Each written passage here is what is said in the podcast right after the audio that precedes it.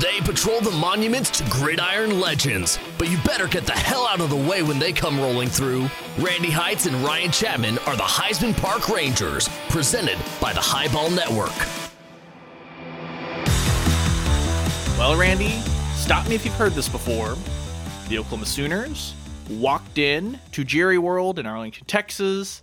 They played a little bit of football for about three and a half hours, and when it was all said and done, the confetti was on the field. Sooners were dumping Gatorade on their sideline, and Oklahoma walks away with their sixth straight Big 12 championship in a 27 to 21 victory over the Iowa State Cyclones.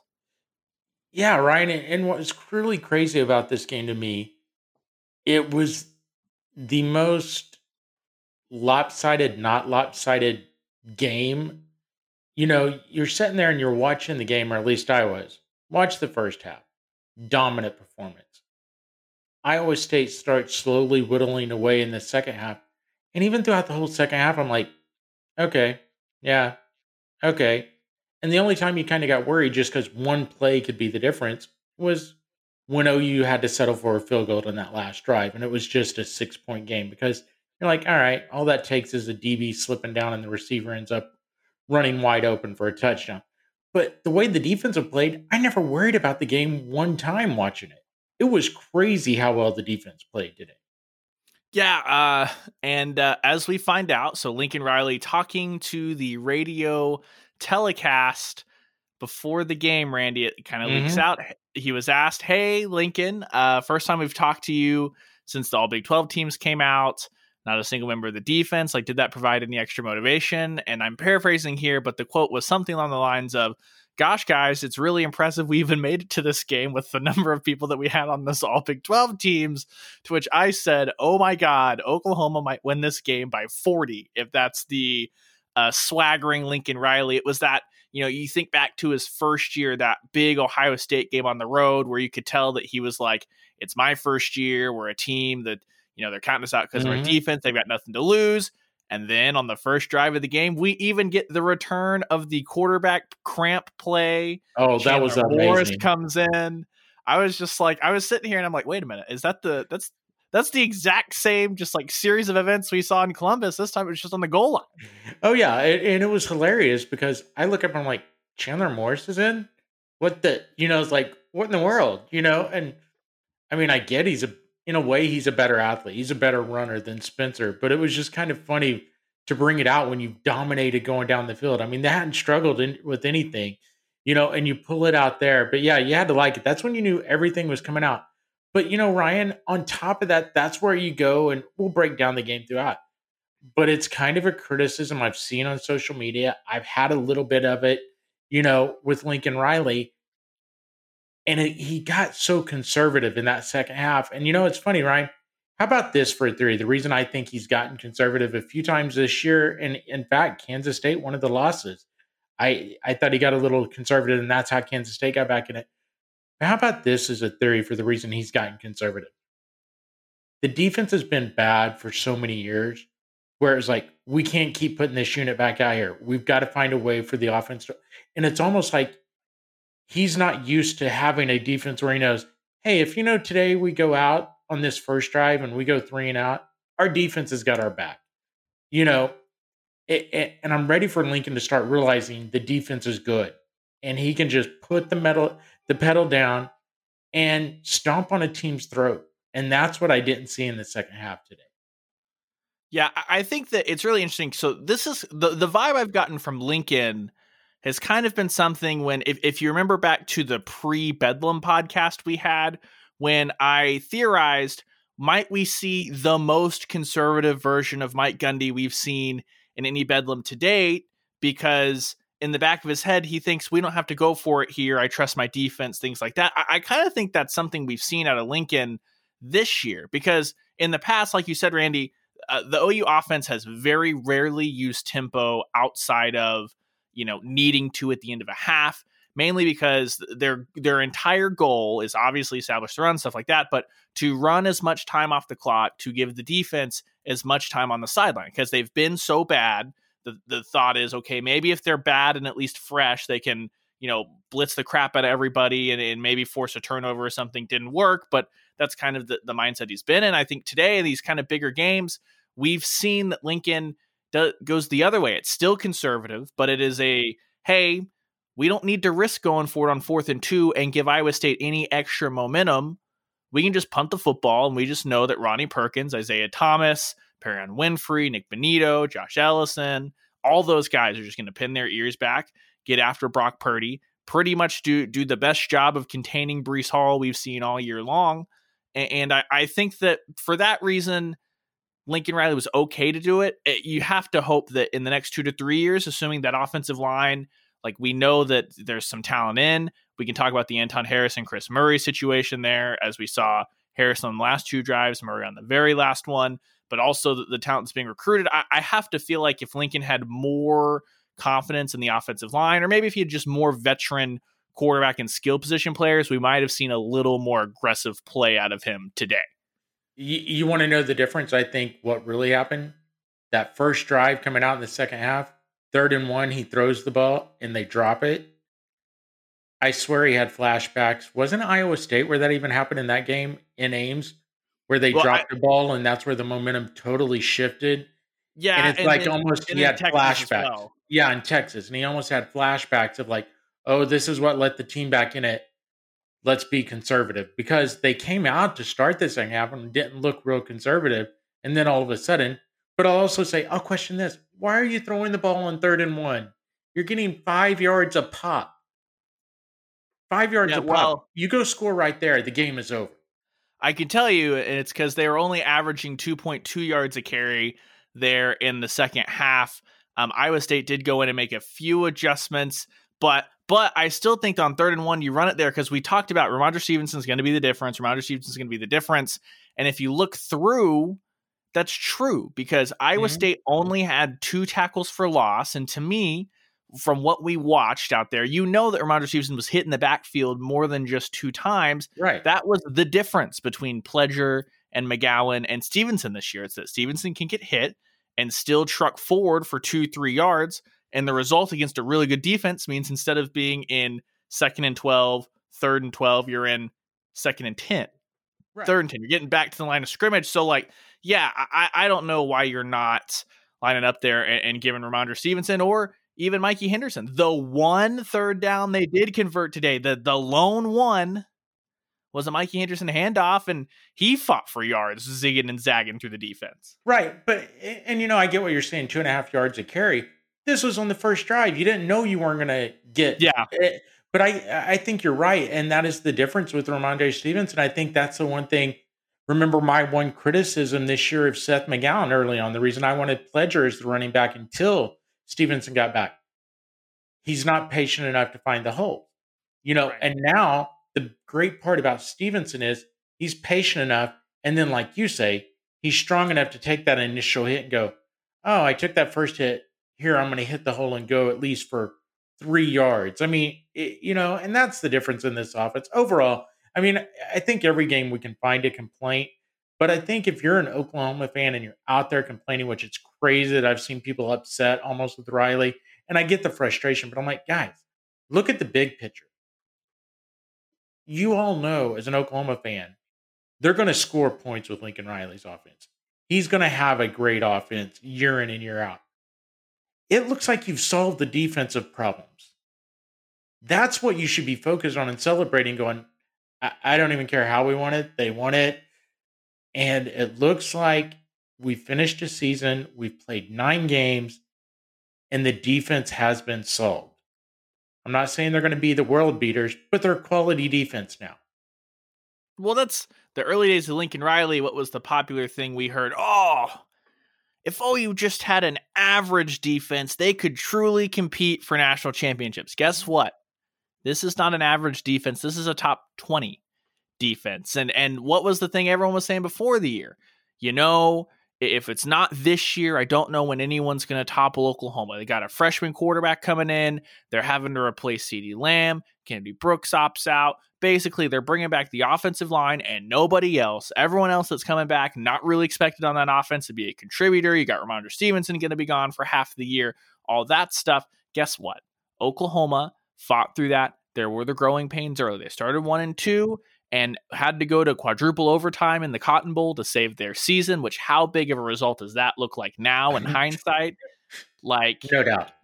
And uh and instead, at the end of the day, like we said, confetti and Gatorade showers on the Oklahoma sideline in Arlington.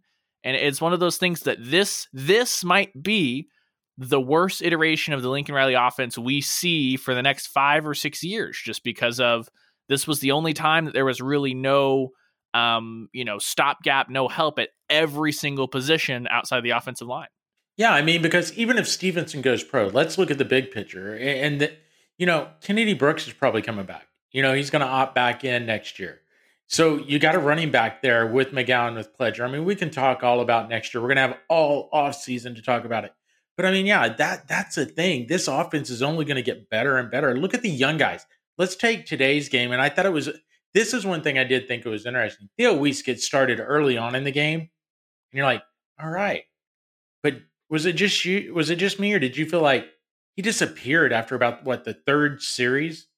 It yeah. was like, where's where's Theo? And I don't know if that was something Iowa State started doing, if that was something on Theo's side, or if Spencer just didn't notice him. Because I mean, Theo started dominant, and then it's like he just disappeared the rest of the game.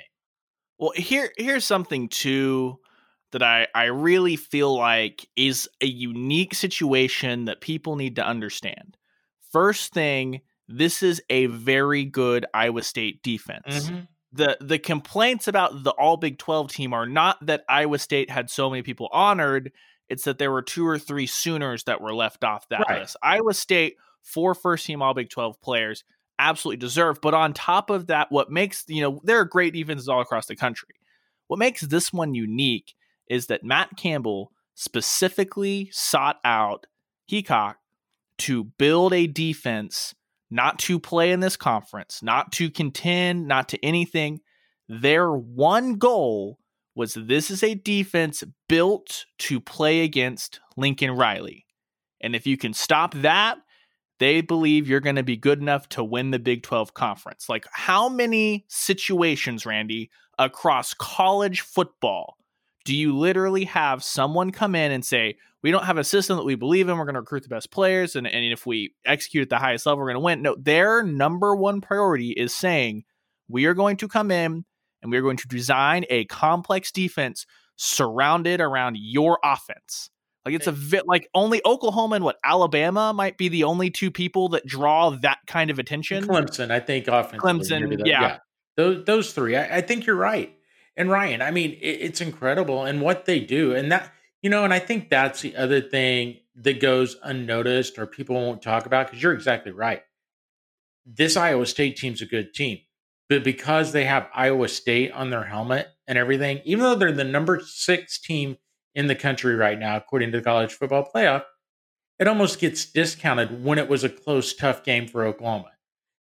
It's like everyone forgot that number six is by their name for a reason. They've only got two losses, and yeah, one of them was to Louisiana. But if an Oklahoma criticizes Iowa State for losing to Louisiana, look how you started your season right. in a year with no off season. You know, with the you know not your normal build up to the season. No nothing to get you ready. You had a couple of bad games. Guess what? Iowa State had a bad game and they proved they could get better as that season moved on. And they did. They're a really good team. Right now, I like them to win. I don't care who they're playing in a bowl game. I like them to win their bowl game. It's a good team.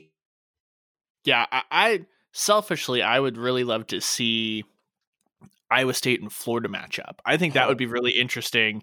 That so would be Florida's a lot of fun. trying to screw that up right now yeah, Fl- Florida's doing their best to screw that up, but uh, as we've got, we're recording Saturday night. We've still got the Tulsa Cincinnati game going on, as well as that Alabama Florida game. But it, it, looks like you know, and we'll get into this later in the pod. But uh, I think that would be a ton of fun. This OU Texas A&M matchup that looks like it's possibly oh, happening. Please, oh, please. That one looks like it's going to be fun. But let's jump back here to to the first half. So you kind of mentioned how it was about as dominant as it could be. But then you look up at the scoreboard and it's what, you know, 21 to 7 at the end of the first half, if I remember correctly. Yeah. No, 24 7. 24 7. Yeah, twenty four seven. You're right. Because they only scored and, three in the second half. Anyway, sorry. Yeah, and, and, it's just like I, I couldn't help but think. Yes, the score is a little bit better, but this felt exactly like the first matchup between these two teams. Iowa State um, didn't really play well early. I don't know if it took them time to settle in. Matt Campbell kind of said that he, he didn't think it was nerves today because of how the first game went. That that playing against OU, it just took him a little bit to settle in, and thankfully the defense kept him in it long enough that they had a little bit of time to settle in and, and Purdy to settle down. And, and then you know once OU's offense that they, reeled off those um, quick points there, two of the first three drives. Once that kind of fizzled out, it was a whole lot of the defense coming up with a big stop, handing handing the Oklahoma offense a short field, and they're ultimately unable to get it going. And a huge reason about that, Randy, was that the OU offense was one of 11 on third downs. And, and I just don't know. It, it, it's just a struggle to see how this offense with these weapons can go one of 11 on third down. But but that's what happened. And I think you just have to give a ton of credit to the Iowa State defense because they were the reason this game was close. And they were the reason that they were able to kind of mount a little comeback there and and put this into a game winning drive situation. No doubt about it. I, I mean, I think that's part of it. And I know Matt Campbell will use, I'm not going to say excuses because I think he's a hell of a coach, but saying their slow start. I think on the other side, not only do you have to give Iowa State credit, I think a lot of it you have to give credit to Oklahoma. I mean, back to this team has gotten better from their first game. And I think it's easy to watch on film and try to diagnose things as a coach and as a team. But they did a better job with Oklahoma's defensive line that first matchup. And I think maybe I'm not going to say they took for granted, but they're like maybe didn't buy into as much of effect Ronnie Perkins and how much better the rest of this line has got. And that caught them off guard. That's where I say I'm going to give a lot of the credit for Iowa State's slow start, especially to the Oklahoma defense for the way they came out. And it was from the word jump, I mean, no go for Brock Purdy and for the guys. I mean, you mentioned Hall, best game defensively against him all season long. First time under, held under 90 yards this year. I mean, so you look at that, and I think that was part of it. So I'll give Oklahoma's defense a lot of credit, and I'll give the offense some credit too, because they came out early. Yeah, they were on for 11, but in the first half, there weren't many third downs. you yeah. know, they were yeah. like, you know, we're not even going to go to third down. We're going to finish this early and knock it out. So I think that's a big part of it. Yeah, and this is a, pretty decent Iowa State offensive line. I think that's that was the difference this year and, what I would say it's been in years past, where they're a danger to pop up and beat you, but they're not consistent enough to make it to the Big 12 championship game.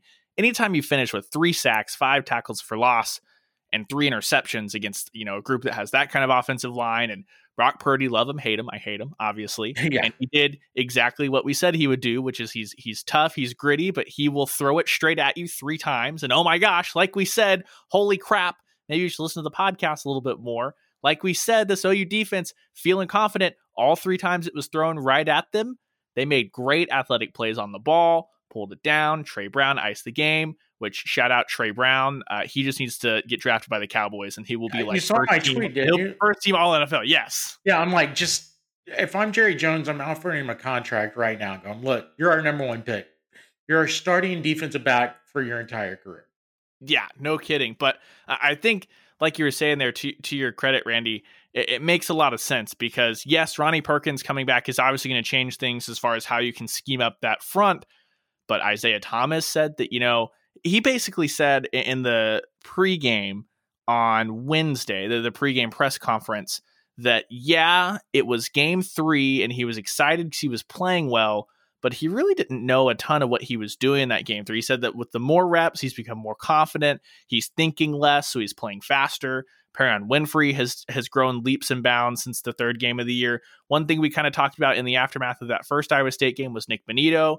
We were mm-hmm. like, man, he got in the backfield a ton, but just couldn't finish the playoff. If he drags Breece Hall or Brock Purdy down one or two times and hits home on that blitz, then that totally changes things because the, the key against uh, any Brock Purdy offense is to just throw him off kilter. And oh, by the way, Nick Bonitto, one quarterback hurry, one tackle for loss. Hmm. Hey, there you go. And let me tell you, the the three sacks you're talking about, I felt like watching Purdy today. He was in a track meet. And what I mean by that, it felt like even though they didn't get home or to him, they were getting pressure on him, and it was different than the pressure even in the first game. It was pressure enough that he knew I've got to run for my life. And that's why he threw the interceptions. That's why he threw a lot of incompletions because he couldn't set up to throw because every time he did, hey, here's a defensive lineman in my face. And Perrion Winfrey. I was about to say, Brock Purdy became freak. real close and intimate with Perrion Winfrey today. If you're an Oklahoma fan, the only thing you're maybe disappointed about, and who knows if it would make a difference or not, that performance by Winfrey today against a Joe Moore finalist offensive line if pro scouts didn't already have their attention on Perrion Winfrey, that's one where they're going, oh, wait, is this guy at Oklahoma? Let me look him up. If Perrion Winfrey stays, I think OU fans might want to send Brock Purdy a thank you card just due to the fact that he pump faked him like freaking to oblivion twice. The the yeah. biggest the biggest one, the most egregious one was by far should have been a safety and I look I I almost tweeted this and then deleted it because I was like, I-, I don't know if I even believe that. But my initial thought was good on Perrion because as soon as he sees Brock Purdy pulled up, like it, instead of trying to follow through, maybe taking rough in the pass, it was like, okay, he was trying to get up and bat the ball down you know, good on him trying to make a play happen. But then I saw it again and again. That's when I like immediately deleted it I'm like, no, he just got pump fit. Like the first angle was like, okay, team guy. Then the other side, I'm just like, nope, nope, nope. He just got pump fake. He's on roller skates. He is skating around somewhere in the back of the end zone. like, if oh. he stays, that'll be the thing. I looked at the heifer and I told her he's dead because I saw the big man rolling through, and then I'm like, oh, because I'm like you. I thought one of two things is happening here: safety Purdy's going to fumble the ball and it's going to be a touchdown. Because I right. just knew, I, I, actually thought Purdy may not return to the game. I kind of thought, oh, yeah, he's dying right here. And so, yeah, you're right. But Perrion Winfrey, he's had a lot of great games this year. And I've made mention before, he's the first defensive lineman I've seen at Oklahoma draw on a double team since maybe Gerald McCoy. And it felt like every time you watched him, he was getting a double team, and that line couldn't control him he was a man possessed. And it's going to be interesting to see as we break down through everything else what he decides to do because I think he needs another year. And I think he comes back another year. And Riley said it best in postgame, I believe. He could be one of the top linemen in the country. And I think that's right. I just think, and look, I, I can't blame a player for making this decision either way because I can see both sides of it. Obviously, if you opt to go to the NFL, you're going to make a ton of money. Um, you know, you run the risk of you come back and you have a so-so year. Look at Chuba Hubbard. You you might mm-hmm. your draft stock might stall. It might go down. You've put another year of wear and tear on your body. Uh, some of these guys are done dealing with the NCAA, all that stuff. I get that. But it might be really compelling too if you can sit everyone down, if you can sit them all down together and say, look, guys, we brought you in to change the culture on this defense specifically. Mission accomplished. But we also brought you in for OU to go from, you know, the top 2% in college football to make that leap to the top 1%. Wouldn't you guys really like to see this out? Can you cuz can you this was so much fun. Can you imagine how fun it's going to be next year when you guys can go out and do this on a Saturday afternoon and then actually party all Saturday night and be the studs, be the stars on this campus, all that stuff that goes along with it. I, I, think it's a really compelling case to say, guys, come on, let's finish what we started. We've won six straight Big 12 championships. Let's go for seven, but let's also try and win a national championship and let that be the exclamation point on our career. And I, th- I think that is a very compelling argument. But again, like I'm, I'm not going to fault the guy for going and making literally millions of dollars. No, I'm not either. And I will say this, and I think I've said it a few times on the podcast. I, I think there's a reasonable chance Perrion Winfrey comes back. And out, I, I think a reasonable chance Perkins comes back. If you're Stevenson, though, you go. You're not going to improve your draft stock that much. You're either a yeah. second or a third rounder. I mean, you're a running back, and, and, unless you go become Chris Henry next year, you're not going in the first round. You know, yeah. these other two, you could go from being that second or third rounder to a legit top 10, top 15 draft pick. And that's a difference in millions of dollars. But I'm like you, I'm not going to fault them. I will tell you this when we break everything down, if you're an Oklahoma fan, if, if you're flipping a quarter right now, which one you want to keep, Ronnie Perkins or Perrion Winfrey, you're going Perrion Winfrey. And that's not taking anything away from Perkins. It's just you look at that defensive end spot, you've got guys with Jalen Redmond coming back that can fill some roles. I don't know if they have another guy in the middle of that line depth wise right now. I think Marcus Hicks is going to be really good, but no one that's proven to be able to fill that role. Oh my god, how did Sorry, oh, Randy. I'm sorry. I'm sorry, sorry to do this. You and I did too. Yeah, no, I'm sorry to do this again, guys. For watching Cincinnati Tulsa, Tulsa just threw literally what should have been an interception into double coverage. I think both Cincinnati players had their hands on it before the Tulsa wide receiver ripped it out of his hands. Sorry, it's squirrel yeah. Like that play was so bad that literally the safety and the wide receiver were laughing at each other because they were like, "What the hell just happened?" But and did anyway, you see it? Sorry, Tulsa yeah. should have had a 15 yard face mask added onto that reception. Yeah. Wow. Like, okay. Anyway, sorry. Yeah. Anyway, yeah, like you said, uh, I think here's the thing: you have Perrion Winfrey, and he's not an Aaron Donald esque talent just because there's only one Aaron Donald, but that's the impact that you're talking mm-hmm. about. Is there are not many guys. This is what made Quinnen Williams so good at Alabama. There are not many guys that have that skill set and can push the pocket from the interior of the defensive line. And I know that it doesn't show up on the stat sheet, stuff like that, but this is why we say that Aaron Donald should probably just be the defensive player of the year in the NFL every year because of the impact he has. The players around him, it's so much easier for them to excel because it's it's such a unique skill set.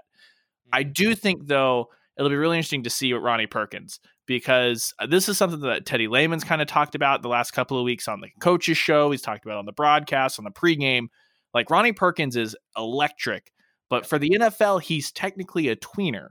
So it'll be interesting to see. He, he I think that he could excel in a Khalil Mack role. I actually think he'd look really good in silver and black. and hint Jon Gruden, um, please in my misery. But uh, oh my gosh, I'm trying a seven in silver and black. Oh my, that would look so cool. Anyway, um, I, I think if you're Alex Grinch or or, or Odom, um, we'll we'll see how that all goes. Yeah. Um, we'll talk about that in a minute too. Yeah, we'll talk about that. Uh, whoever's there, I think that's another thing that you could say to Perkins is, look, that's going to be the knock on you. That's going to be the only knock on you. You're obviously a great leader. Everyone of your teammates just listen to him. Cool. Your motor is great. You've improved. We will work with you to to put you in some standing up, you know, uh, positions. Khalil Mack, like. Yeah, exactly. We'll we'll use you in some of the ways that you'll be used in the NFL. That way, um, you can have that on tape, and it'll remove any reservations. I think that's also a compelling thing that you can pitch to Ronnie Perkins. I, I fully agree, and your point about Perrion Winfrey as far as how big a difference maker he is. I mean, in, in a way, as great as Ronnie Perkins was, and we knew he was coming into this year, Perrion Winfrey drawing those double teams made him that much better. You know, and it made Isaiah Thomas that much better. I mean, look how good he is. And a lot of credit to Isaiah for improving and getting the work in. But a lot of that is when you've got a guy drawing two guys to block, makes your your job a lot easier coming off that end. So that's why I always say if you can keep only one of the two, Perrion's the one you want to keep going into next year. But regardless, great game. And and, and Ryan, when you look at the second half, one for eleven in this game, you mentioned on third down. That's big. But the positives back back to this, the positives on the other side, that defense and the way they played, it seemed like every time this is where again I say this defense may be hard for the coaching staff to get used to. It, since they've been punished for the last few years with a defense that didn't do it. Right. Every time they needed a stop, they got the stop. Yeah. I mean, not I wouldn't say I, I say every time. I, I know there's one or two, but you know what I mean. In the grand scheme, when it was a critical tipping point in the game, and you're like, oh man, third and 14, this is where the old defense they give up 14 and the team gets a first down. Heck, this team got a sack or gave up, you know, just stopped them stonewall right there on the line of scrimmage. That that to me is what was impressive, and that's why you mentioned earlier, and we can talk about potential bowl games here in a minute. I'm ready to see them play in A and L. I'm ready to see them play. Heck, if it's Florida, whatever. I, who knows what happens? But I, I know this much: those two teams, no one should be scared of after watching them this week. Yeah, uh, for sure. And here's the thing too: this defense got no help in the second half. No help at all. Real quick, here's the drive charts from the Oklahoma offense in the in the second half. Drive one, three plays, nine yards, one minute, nineteen seconds punt. Mm. Drive two, three plays, one yard, 50 seconds, punt. Drive three, big one here, a 25 yard, six play drive, rolled off three minutes, punt. Punt, minute 41 run off the clock, punt, a minute 44 run off the clock. The eventual field goal scoring drive, um, that was a three minute or three minute, five second drive. That was the longest drive of the second half, ended in the field goal. Like they were getting no help. Like we said earlier, you know, in years past, Lincoln tries to run that clock just to get the defense a breather. No, uh, three minutes was the biggest time that they had off the field. Basically, they got that twice. The rest of the time, they were over on the sidelines for a minute and back out there. And like you said, sure that they gave up, uh, you know, twenty not 20 points. 14. They give 14 points. Sorry, math is hard. So looking at the 27 as Tulsa punches it in here, tie ball game there. But uh, they gave up uh, 14 points in the second half. But like, if you ask any Oklahoma fan, hey, in a Big 12 championship game, the Oklahoma defense is going to give up 21 points. You tell them that three or four years ago, they're like weeping tears of joy, hugging the prophet, and telling them, "Please tell me the bad man is gone." Like exactly. Yeah, it, it's crazy how far this team has come in just two years. Well, well, and think about it this way too. We talk about how much better this defense has got. Ryan, what you just talked about there in the second half proves it's not just the first teamers that have gotten better. And what I mean by that is that defense, let's just say, because even last year's defense got better, correct? They were better, but they didn't have the depth. And so they got into some of these games where they'd played really good. And by the fourth quarter, uh oh, it's getting scary. They're giving up some points. Why? Because that defense was gassed. If this would have been two years ago's defense playing in a game like this, they would have given up 35 in the second half if they had to keep going back up on the field that fast, that often, because they would have been worn out. That shows you the depth that has been developed in two years. Think about that. In two years, the depth. Impressive. Yeah. And I think as a result of it, they were able to do a lot better job on Xavier Hutchinson and Charlie Kolar tonight. Now, I know if you're looking mm-hmm. at the mm-hmm. stat sheet, uh, Hutchinson went for 114 yards, Kolar 92 yards and a touchdown, and you're saying, okay, Ryan, Randy, that's not very good. But really, each of them, Hutchinson's biggest uh, completion was a 42 yarder. That was a missed tackle. Um, yeah. or a broken tackle. I, I, think that you should give him some kind credit. Of two guys good. knocked each other off of him. Yeah. yeah. But but if you're looking at the averages, Hutchinson 11.4 yards a catch, Kolar 15.3. Considering the size mismatch in the secondary and what that has been for the Oklahoma secondary over the past five six yeah. years, like again, you pair that with the fact that uh, Breece Hall was contained for just 79 yards. Like you'll take that every day of the week, and that's a testament to the depth because, like we said, it was a rotating door at corner, nickel, um, Norwood and Pat Fields, you know, and Delarrin Turner Yell splitting some time back there at safety. Like, this is what Alex Grinch wanted, and this is why he wanted it. He wanted 22 guys that he feels confident rolling out there because you are going to play talented offenses. You're going to have physical mismatches that are hard to deal with. It's much easier if you can mitigate that by having fresh legs and guys that can attack the football relentlessly on every play, and they're rewarded with three turnovers. You know, one thing that may help this defense in the long run, even going into next year, it was only one game, but as crazy as it sounds, that Baylor game where some guys were out may have been a blessing in disguise. Robert Barnes, who's an athlete and was a four star guy when he came out of high school as a safety, hasn't really panned out. They've moved into that linebacker spot. Ryan, other than the Baylor game, I hadn't noticed him play pretty much all year long. And then next thing you know, he only, I think, played two or three series, it seems like, but he was in there making a couple of plays. It's like that game game gave those guys a chance to kind of show, hey, coach, I've improved. And they were rewarded. And I think that's starting to show on this defense the confidence. They know, hey, if I actually go out and do these right things, I may not be the starter. I may not get 30 snaps a game, but I'm going to be in there. I'm going to get some snaps. And uh, you saw a lot of guys like that. Even Buki played, you know, a lot of people thought, oh, good, he's not playing. Played pretty well. He was out there more snaps than I think people thought. But was he ever a factor in the sense of everyone goes, "Oh God, there's Buki"? No. It, yeah. It's like everything gave guys confidence. I think. And, and this is something that I'm really interested in. And as we've kind of been talking through this, it's popped up in my mind. I feel stupid that I haven't asked this before, but um, you know, the narrative is always that Grinch wants 22 guys because they can stand over there and they can rest up, and that way they can give full effort and stuff, which is true. But I'm also curious how that helps them as they're making adjustments through the game.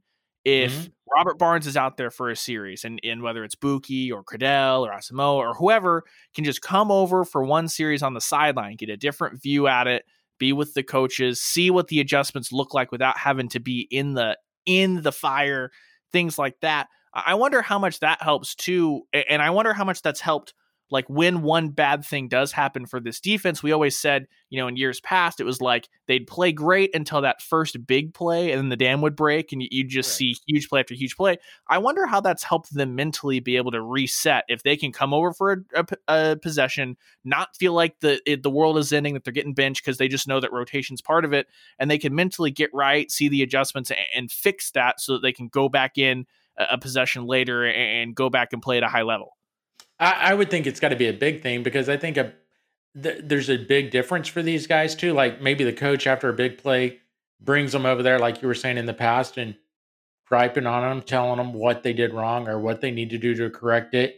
You know, but then they have to go back out there on the field as soon as that next series. I'm like you. I, it's got to be a big thing where, okay, this guy sets out that next series and he's by coach, and he, whichever it's the DB or whoever you know, Manning, whoever's talking to them, but they're able to sit there and go, all right, see right there, that's what I meant. You need to undercut here. It, it, they they no longer have to wait to the film session on Monday to correct some of these things with actually showing them what's going on. They can do it there on the field. And two minutes later, the guy's back in making the right play. I, I think it's got to be a big difference, Ryan. I mean, this team has had so many opportunities in the past, but like you say, they never it got blitzkrieg the defense. You haven't seen that. Knock on wood, you're done seeing that at Oklahoma. Yeah.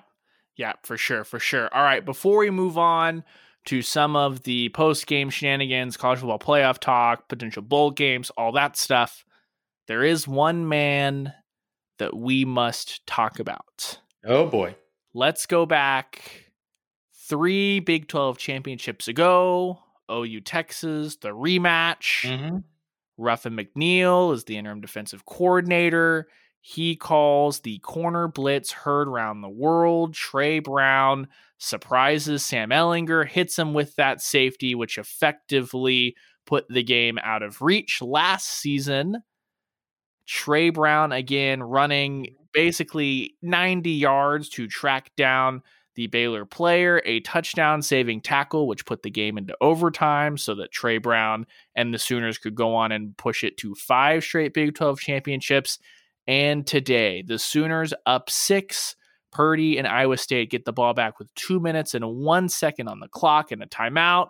They're moving down the field pretty well, get another face mask to help them out. And then lo and behold, Nick Bonitto with a little delayed rush out of the spy position, which I thought was pretty interesting how they were spying Purdy all yeah. game. Brock Purdy throws a duck, and Tre Brown goes up, makes an athletic play on the ball. Another Big 12 championship sealing play. I, what more can you say about Tre Brown, a guy that's been maligned ever since he was thrust into a starting role early in his career, but he he's played really well this year. He he really has, and I thought he's played pretty well his last two years, to be honest with you yeah, he's given up some big plays, but I think that's because hey, this they just went and picked on whoever was guarding their big guy. And unfortunately, Tre's a little undersized, and he always drew the best matchup. And you got to give him credit. People rip him all the time, and I've always felt sorry for Tre, but the guy's a fighter and just keeps going. And today was proof of that. He ended up with what two interceptions today? Two just just one day. I think they all got oh, spread around. Norwood okay. got one, That's Field right. got one, and then Tre Brown got one. But Tre That's also right, had yeah. a really, really big pass breakup too. Yeah, I mean, and Tre played that interception, the one-handed thing. And if you don't think he's Mr. Big 12 title game, I can't say his name. I'll let you say it. You probably can say it better than me. The defensive end for the Houston Texans, former Texas Longhorn, who was on that game team three years ago. Ah, God, I if I, I can go back and look at it. Anyway, he tweeted out Tre Brown, Mr. Big 12. Right. I'm sure he's in his nightmares, you yeah. know? And and that's the thing. I mean, it's gonna he's gonna go down as probably one of the most maligned, celebrated players in Oklahoma history. We talk about Brecken? No, no, no. No, okay. he's with the Houston Texans. Uh, okay. Ashi, oh man, now you're gonna do that to me. I can't think of his name now. My he's bad. Got, my bad. He's got a. It's a foreign name, you know, not like John Smith or anything like that. I know that sounds bad. I don't mean it bad, but you know what I'm saying. I'll look it up here in a minute, or if you can look it up. But yeah, he was tweeting out a couple things, and I, I kind of laughed too because I'm like, oh, that can't be good for Tom Herman because he also bragged on Oklahoma a little bit about dominating the Big 12. And I'm like, well, Tom Herman, there's another shot across the bow. But still, Tre Brown, I give it up to him. The kid, I think he's going to be a guy, to be honest. He's undersized, but I think he's going to have a shot to find a roster if he gets to the right team as a free agent, be that special teams guy. Because that's another thing, Ryan. Forget just the defensive side. Today, Tre Brown twice twice set Oklahoma offense up in short fields yeah. when they needed it most. And I mean, it's Omenihu. Omenihu, that's it. Yeah. yeah. He was yeah, tweeting out about Tre Brown today. It was incredible. Yeah, the kick return game too. It was a total flip from what happened the first time. Um, these mm-hmm. two teams met as Tre Brown consistently, like you said, set Oklahoma up in short yardage situations. But Randy, if you want to talk the biggest blow from Tom Herman this weekend. It wasn't the fact that OU won another Big 12 championship. It wasn't the fact that he had former players praising the Sooners. It was the fact that oh, OU got more extra free publicity as Texas high school playoffs oh, being it. played on the field while Oklahoma and Iowa State are sprayed all over the stadium, in the end zones, on the concourse, all of that. That is the biggest L that Tom Herman took this week. No doubt. And I believe if you actually flip over to Fox Sports Oklahoma right now, if there's a game still going on, it must be over. Uh, they were even playing this afternoon on that same field. So, yeah, Tom Herman, you know, if you're him, it's probably like you feel like you're out somewhere and you're being just held and somebody's rapidly kicking you in the nuts over and over and over again because not only was it signing day, and yeah, they got kids, but you basically get your ass handed to you on signing day. You've yeah. got your fan base just like, where are we at with this? You know, I don't know how many tweets, and this is from some loyal Texas fans that I follow on Twitter. They're even like, I'm done with this. This is ridiculous. I don't know how many tweets were like, A and M, you know, is a potential playoff team. Oklahoma wins their sixth, sixth Big Twelve title but we're satisfied with where we're at. You know, yeah. it's like oh, they're content. Yeah, they're content. This is not good. Not good at all for him. Well, and it's just it's one of those things too that before we get into bowl season stuff like that, to, to put a bow on the Big Twelve championship game specifically, we've said it all year, and I know it's cliche but it's hard to think over the next like y- you like this Oklahoma team to repeat again next year mm-hmm. because Iowa State's going to lose a lot of that talent. And while you have faith in that coaching staff, Iowa State isn't to the level yet where they can just immediately reload. Mm-hmm. So Iowa State's, you'd think they take a little half step back. Oklahoma State, you don't really feel like they're contending. They're going to be losing a lot of stuff like that. Texas is, is a dumpster fire. K State looks good, I guess, but we haven't seen them. They need to take that Iowa State, that step that Iowa State took this year, which is to take that step forward all year long and be consistently great. Like, I, I don't see anyone that's going to sniff Oklahoma next season. So you're saying seven? Maybe it's that next year when when Caleb Williams is projected to come in and you got a, a freshman quarterback again. But by that time, that's another whole cycle of this Alex Grinch defense. Even if it's not Alex Grinch, a whole cycle of improved defense, high level talent, Lincoln Riley recruiting at an even higher level in the offense. Like it's hard to think that this streak's not going to go to eight, nine, maybe 10 in a row. Well, and I'm with you. And I think that's why I I swear to God, when we talk about the all Big 12 team, because it was a farce that nobody from OU was on the first team. And I'll say this on the Oklahoma State side. It well, was a farce none of their second our first team defense. Sorry. Yeah. And, and, it was a farce that no Oklahoma State guys were on the first team defense secondary, you know? For sure. So, but I almost looked at that because of exactly what you're saying since it was the coaches that vote on this, you know, this is the co- almost them going, dude, we didn't do it this year. They're back in the Big 12.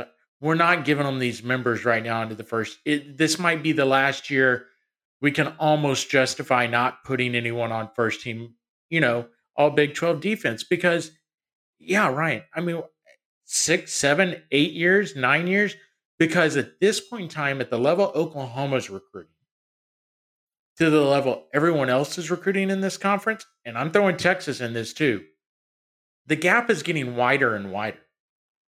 It it's hard to forget that, or you know, you might not realize Oklahoma's not been the best recruiting team in this conference the last since Texas has been. You know, right. um, even when Texas is down, they are still technically by the rankings out recruiting Oklahoma, things like that. That has changed. That mm-hmm. has changed, and uh, that it, it it's hard to see that it's going to change soon. The the way that this is going for the Sooners. Yeah, and I think it is only going to get better. I mean, let's not forget on this recruiting class, and not to break into recruiting, but I mean, Camar Wheaton, from everything I hear, and no one knows too much because he doesn't talk a lot, he's going to Oklahoma. I mean, that's a running back that's going to be added into the fold for next year, for the next right. couple of years. Rueben Owens put Oklahoma in his top 10. Now, granted, there's Oklahoma State and some other schools in the conference in there. Some people have said he's the best running back they've seen out of the high school ranks. These are the type of kids Oklahoma's getting on the offense. And the defensive side is starting to get in on some kids. So it's going to be really interesting to follow along here. You know, how much Oklahoma does and what Texas and what Oklahoma State and what Kansas State and Iowa State can do to kind of try to change that for Oklahoma for the way in the Big 12 because that's the difference right now. Yeah, for sure, for sure. All right, Randy, let's go into it. Obviously, like like we've said, we're recording here Saturday night. We just wanted to get this to you ASAP as possible. Um, I know, Randy, we could have waited till tomorrow so that we had a firm opponent, know exactly where the Sooners are headed. But I'm here to do some projecting. Um, okay. Not enough things when Oklahoma's way today, and it was like a big laundry list. Ohio State, obviously they win Trey behind Sermon, 330 yards. Holy crap, Trey Sermon. he saved it all up for one game. And he saved Ohio State's bacon. Justin Fields, no Heisman winner this year. I mean, well, holy moly. Well, Trey Sermon said, Hold my beer, boys. I've been here before. I understand what it takes to, to get to the college you guys haven't playoff. been to the playoff in a while. Let me help you. Yeah, let, let me put that in. So, uh, Alabama in, Clemson ticket punched. Um, I think Ohio State punched their ticket. Clemson did the ACC a service, I think, too, Randy. I, I think Clemson laying off the gas there in the second half helped the Irish out. I, I, I think I think Notre Dame is still going to go ahead and get that nod because their their win over Clemson's even without Trevor Lawrence is better than anything anyone else in the country did that that's not Alabama or Ohio State. You know what I mean? Yeah. No, I fully agree with you, but I will say this the committee's got all these different things, but I think I think the reason why, the main reason, you want the main reason I think they go in in another year. I like let's say Oklahoma had one loss. They just lost Iowa State in event. Uh, Notre Dame's out. Yeah, I mean, but I think uh, Ryan, uh, real fast. I think the main reason that Notre Dame stays in, they don't want A and M in there. No one wants A and M in there because they got prison raped by Alabama the first time around and nothing was on the line. So only imagine they're going to make A&M pick up the bar of soap a thousand times off the shower floor. If they, I mean, in a playoff when it matters to Nick Saban in Alabama, yeah, Jimbo Fisher, shut your stupid mouth and go keep cheating because you're not one of the best teams. You can't compete with everyone. You should have lost to LSU two weeks ago. That's horrible. Right. I mean, his campaign but unfortunately, I think the bad part is I don't think Notre Dame's one of the top four teams. I think there's I think there's two teams again this year, if you want to know the truth. That's yeah. the sad part. Well, Ohio, I mean, I mean, it's Clemson and Alabama. Frankly, most like people don't hear this, but most years of the college football playoff, there's been two very clear teams, mm-hmm. and they haven't always been the one and two coming into it. But I guarantee you, if we still had the BCS system where the poll rankings uh, like people did them differently because they knew that they mattered in selecting it as opposed to the committee. Like I guarantee that that most years, more years than not, the teams that uh, ended up in the national championship game would have been the two teams that were sent by the BCS because because uh, of how people move their rankings around. So, um, but yeah, so uh, for me, Oklahoma will either play A and M or Florida in the Cotton Bowl. Um, now, Randy, I I probably should know this. I'm not 100 percent sure. Uh, is the Cotton Bowl locked into having to take A and M, or can they take Florida? Even if I, I think um, they well, see, now normally, I guess the Cotton Bowl is taking over the Sugar Bowl spot. I think they have to take Florida, but that's if Florida doesn't. I mean, hell, they they lost to a horrible LSU team last week, right? Well, and, they but, could stay in the New York New Year's Six contention, I guess, and somebody they could go somewhere else.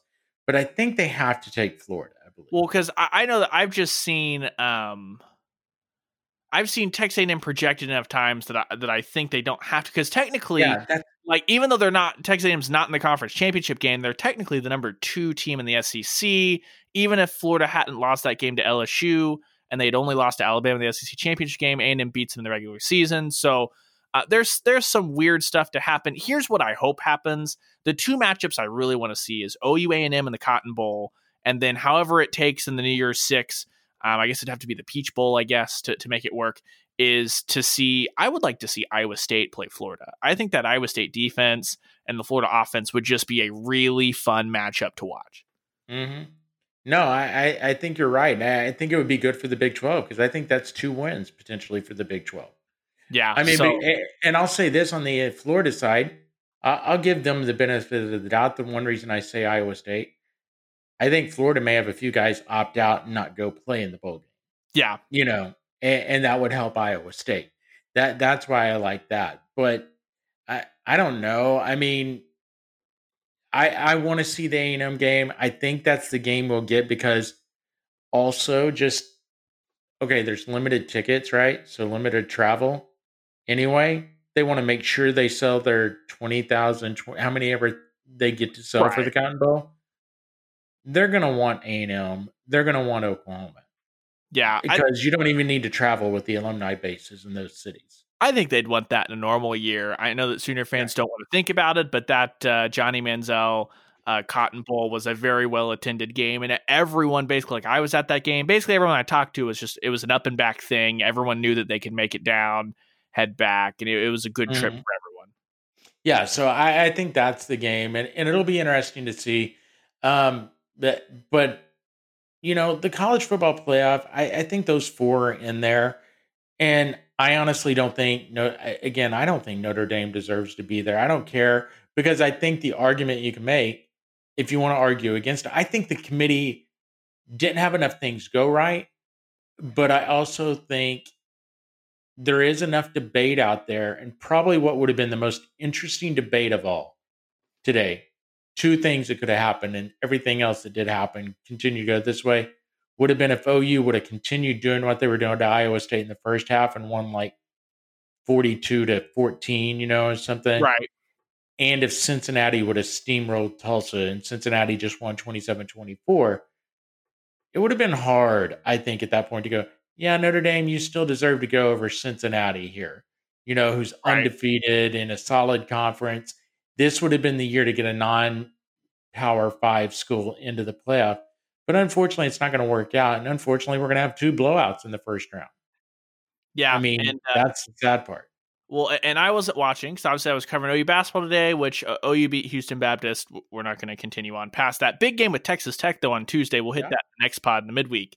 Um, that'll be a lot of fun. But uh, so I was at OU basketball, so I didn't watch. But I saw on Twitter that uh, Kirk Herbstreit during the call of that Clemson Notre Dame game in the first half, especially, is basically just like, yeah, if this is what we're going to get, OU should be the fourth team and not uh, Notre Dame. And I'm telling you what, I, I think, again, almost no chance. But it like if I if you were a fly on the wall, and A and M fans will get mad at me for this, and I really don't care. They can go back to their trailer park and disconnect their one phone they're all sharing. But Texags runs on dial up, baby. exactly.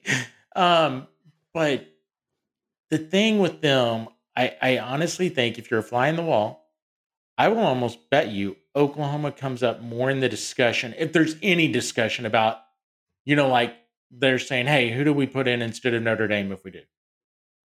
I guarantee you Oklahoma comes up more than A&M. Back to the fact they would have to match up with Alabama. And I'm not saying Oklahoma wouldn't get run off the field by Alabama. I think Alabama is clear cut the best team in the country right now. I say that they're up six points on Florida, who is hot garbage as well when we saw what they did last week. But right. I mean, still, I just think that that's that's what's going to be interesting. And I think Oklahoma finishes probably six. They won't move A and M or anything, and it's going to be a matchup of number five versus number six in the Cotton Bowl. And really, Ryan, I know why we were doing this. I don't know if you saw the breaking news.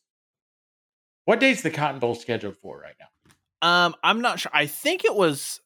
I feel like I saw the 30th. Was it the 30th? Okay. Because I hadn't looked at the date for that, and I was kind of wondering. I'm like, when when is that scheduled? Because yeah, because uh, December 30th. Bowl, okay. Yeah. Okay, because the Rose Bowl has been moved. The Rose Bowl is now the Cotton Bowl times two. Right, and so I saw that, and I'm like, wait a minute, what day is the Cotton Bowl on? I started thinking, I'm like, we're gonna have a double header in Jerry World. Which when you don't have awesome. hundred thousand fans, you could have, I guess, but and the and the Rose Bowl has to play at, at noon. Sorry, those are the rules. the college yeah, football exactly. has to go first. I think it's funny for the Rose Bowl. We suck at Rose Bowl. I hate that bowl game. We've got to have Pac-10, Big 12. Great, take your two garbage conferences and go have fun. Yeah, no kidding, no kidding. But uh, and I think that too going back to the Cotton Bowl thing, if, if OU and A&M end up five and six, and Notre Dame gets curb stomped in, in, the opening round, look, you always would rather be in the playoff than not be in the playoff. Mm-hmm. Just the free recruiting, getting your name blasted over 100%. every single thing, like it's always worth it. But that number four team getting blasted, and if you can go in and beat A and M, like I think that we would both give Oklahoma a great shot at doing. Yeah you go in, you finish on a high, and you have a ton of people saying Oklahoma got robbed and should have been in the playoff. Look at how Notre Dame played, all that stuff. That's not a bad consolation. No, I mean, you'd rather be in the playoff. You're right. But at least if you can do that, it's still a great. And here's the thing it's a great recruiting tool. Well, especially going head sure to head. That's what I'm saying. It's like, are you sure yeah. you want to go play with him? Did you just see how we knocked their dick in the dirt last week? I think you'd rather come play with us. Yeah. I mean, eh, being honest, that that's the one thing I look at, and that's the reason I'm like, I'm one because I hate those people that you go, I'm tired of getting beat. I don't want to go to the playoffs. I'd rather go to a bowl game and win. I hate those people. I really do. I think they should be taken out and flogged in old school medieval times, you know, where you see those movies where they've got the head and the arms and they're just staked out in public square. That's what those fans should have done to them. I mean, because I'm just like, you're a loser and you want your son probably to get a trophy, even if he got his ass kicked 55 to nothing. That's what you are. Everyone deserves a trophy. That's what we yeah. do. That's what we do. I, I, already told the heifer, said if we have a kid. I don't care if they win, they're not getting any trophies. That's no, Randy. It, no, I already told him, I said, I'll tell my kid this too. I'm like, if you get your butt kicked, everyone loses. There's nothing wrong with losing. But if they give you a trophy, you throw it back in their face. Leave it on because no, no, yeah, you exactly. don't. You don't earn something for losing. Exactly. That, that's, that's, why the world's got so many losers in it now. they think they, they, deserve a trophy. That's why they print the T-shirts, Randy. You, you go to the tournament, you have the T-shirt. That's fine. You don't take the trophy home. Yeah, and you know what happens to the T-shirts for the team that loses that they had made? It becomes your gym shirt, and it's done in a year. No, they're in a third world country. Yeah, those t-shirts. They're helping clothe people. Yeah, I mean, yeah. Wow, I could go on a rant about this forever because I really hate that. It just drives me nuts. But I would love to see Oklahoma A&M because I think I think the venom that would be in that game it's a little bit undersold from the fan bases, and I even think from the two teams. And if you don't think Jimbo would take this seriously, and if you don't think Lincoln Riley is going to look at this as an opportunity, I think we're all crazy. Oh yeah, it's obviously the fan bases do not like each other, but th- this is one of those things that that like we've said since A and M went to the SEC, the, the offshoot is that it's opened up Southern Texas to the SEC recruiting grounds, things like that. More guys, not and and the funny thing is, A and M's not the one benefiting. The people that are mm-hmm. benefiting are Alabama, LSU, Georgia. Exactly. That, that's what A and M is. But uh, yeah, in that Houston area, especially, that's that's the one stronghold, the one place in Texas, Oklahoma just hasn't really been able to truly penetrate on a consistent basis. Is that Houston pipeline? And I mean, uh, like we're just talking numbers here. Houston, one of the largest cities in the country. Obviously, that is going to be a place that produces a ton of great talent. As I think Florida can finally uh, sleep yeah. quickly. But uh, yeah, it's just one of those things that big time, big time. It's what you want for recruiting, all that stuff. Everyone will take that one very seriously. And uh, oh, little gator chomping from the from the Alabama Crimson Tide. Oh Interesting. Oh my goodness, that's hilarious. Interesting. So couldn't happen to nicer bunch of fans. Yeah, no kidding. But yeah, it, it's. I think it, it'll be one of those bowl games that you oftentimes wonder. You know, hey, is the team going to be super motivated stuff like that this will be the first time we've seen since the trend of opt-outs ou go into a non-playoff game where it's obvious that people aren't opting out so that'll be something to look through um, i don't know if anyone will opt out or not but it's just the first time that we'll be able to see it so that'll be something interesting to talk about but that oklahoma a&m matchup will always be a ton of fun no i, I think it'll be a lot of fun and fingers crossed that what that's what happens we'll know by noon tomorrow you know where oklahoma's going who they're playing and when the game will be. I, you know, it, it, it should be a lot of fun and I'm ready for it. I'm kind of, it's been a fun year, but it was such an odd year, you know, Ryan. I'm kind of glad it's winding down just because I feel like the sooner we wind this season down and it's not a negative, the quicker we get to next year where we'll we have 80,000 people back. Yeah. And Kyle Trask is crying like a bitch. Also, this is the most Nick Saban thing. They just won the SEC championship. He, he looks pretty happy, but he's just standing there with his cup of Gatorade, and he's just like, "Yeah, I mean, we do this every year. You know, sometimes we're not here, but you know, good job to us. I'll say some nice things about Florida." And we're going to the college football playoff, and it just it looks like he's just standing. And we're to. I know it's a cup of water. Yeah, it, it looks like it's a cup of coffee just sitting there, just like another day at the uh, like. It this looks like the interview he gives during their spring game when ESPN covers it. Exactly. No, you're right. But that that's, and I will say, I, I think that's what you saw out of Clemson today. That's what you saw out of Oklahoma. These coaches, at least at this level, that's how relaxed they are. They're like, yeah, that's what we're supposed to do. Exactly. Yeah, we were stressed a little, but you know what? It, it's what we do. By the way, can I can I just say one other thing about the SEC right now? It was a nice Big 12 championship game we just watched. I was going to say, final score, what was it? 52 46? Yeah. God, I, I believe the Big 12 got ripped for this for years. No, this is going to be heralded as one of the greatest college football games, an all-time great championship game, like all, all yeah, all of that. Iowa, Iowa State was 27-21, right? Yeah.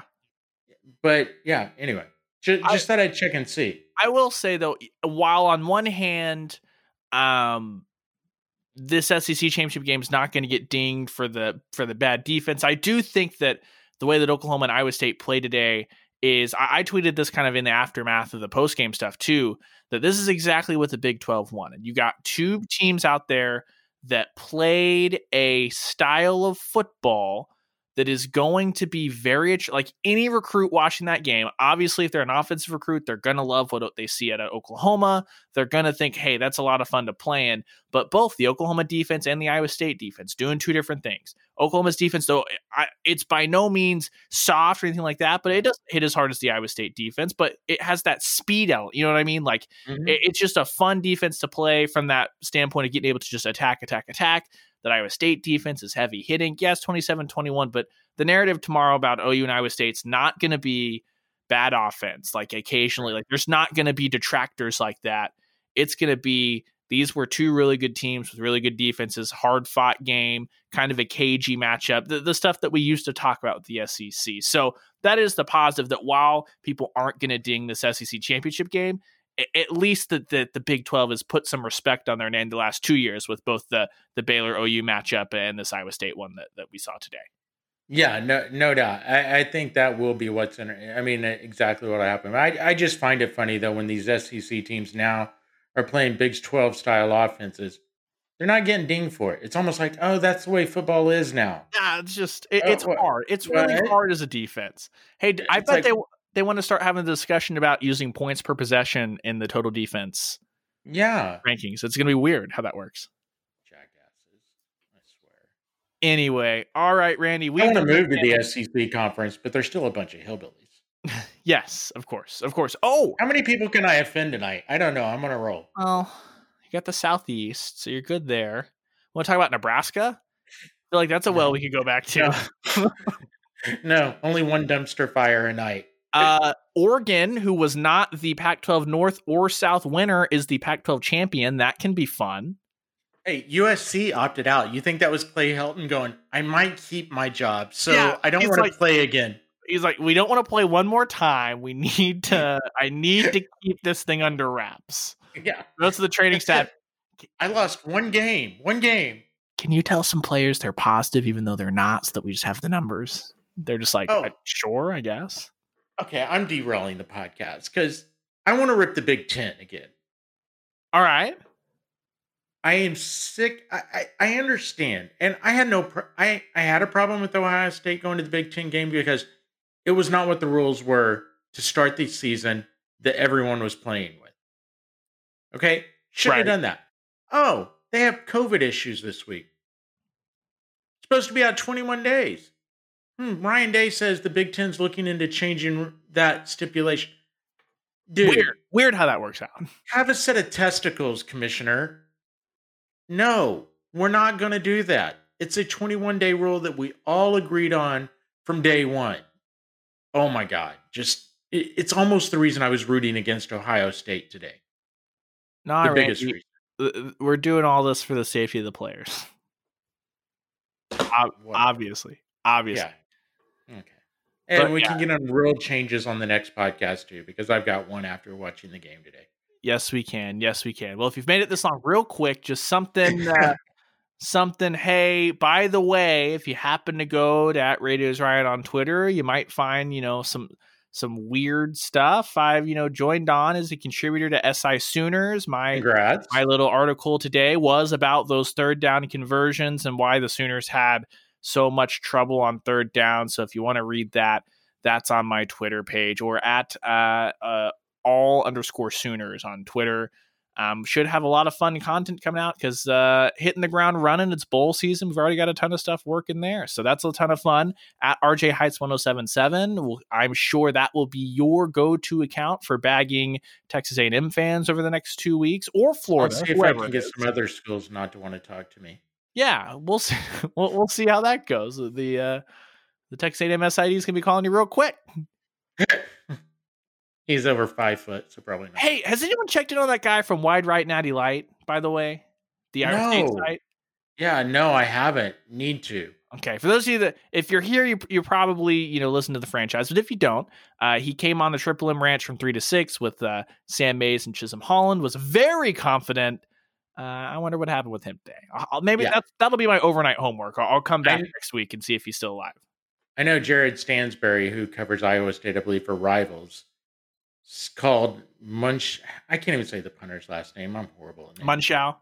Mundschau, yeah, commented on his acting ability, and Mundschau said, "No, it's fine." Like tweeted back to him after the game. I'm like, yeah. "Oh, nice dig. All right." Yeah, body bags, body bags everywhere. I think this OU team is very comfortable on Twitter because they've, you know, when you've been backing it up for six years, I mean, you yeah, can clap back with anything you want. Exactly. All right. Sorry. I've derailed it all tonight. It's good to be the champs. It's good to be the king. Like we said, at RJ Heights 1077, at Radios Ryan. Follow us there on Twitter. Share this with your friends. Share this with your Texas A&M friends. I'm sure they'll love the podcast. They love to infiltrate enemy lines. They can uh, all gather around the one computer they own. Exactly, exactly. Dial up, dial up, dial up. All right. Until next time, for Randy Heights, I'm Ryan Chad. We're your Heisman Park Rangers. Oklahoma, six-time Big 12 champs in a row, 50 conference titles overall winning conference titles. Is what they do, Randy. I think that people just need to accept that. And uh, like we said, Cotton Bowl bound, most likely, and most likely against A and M. Maybe some Florida action. Either way, should be a really fun game. We'll have all that for you on Wednesday. OU basketball hits the hardwood. They re-enter Big 12 play bringing in a Texas Tech team to the Lloyd Noble Center. That's on Tuesday night, so we'll have a recap from that as well. Busy, busy week. We keep it locked in right here all the way through bowl season. We are the Heisman Park Rangers. Peace.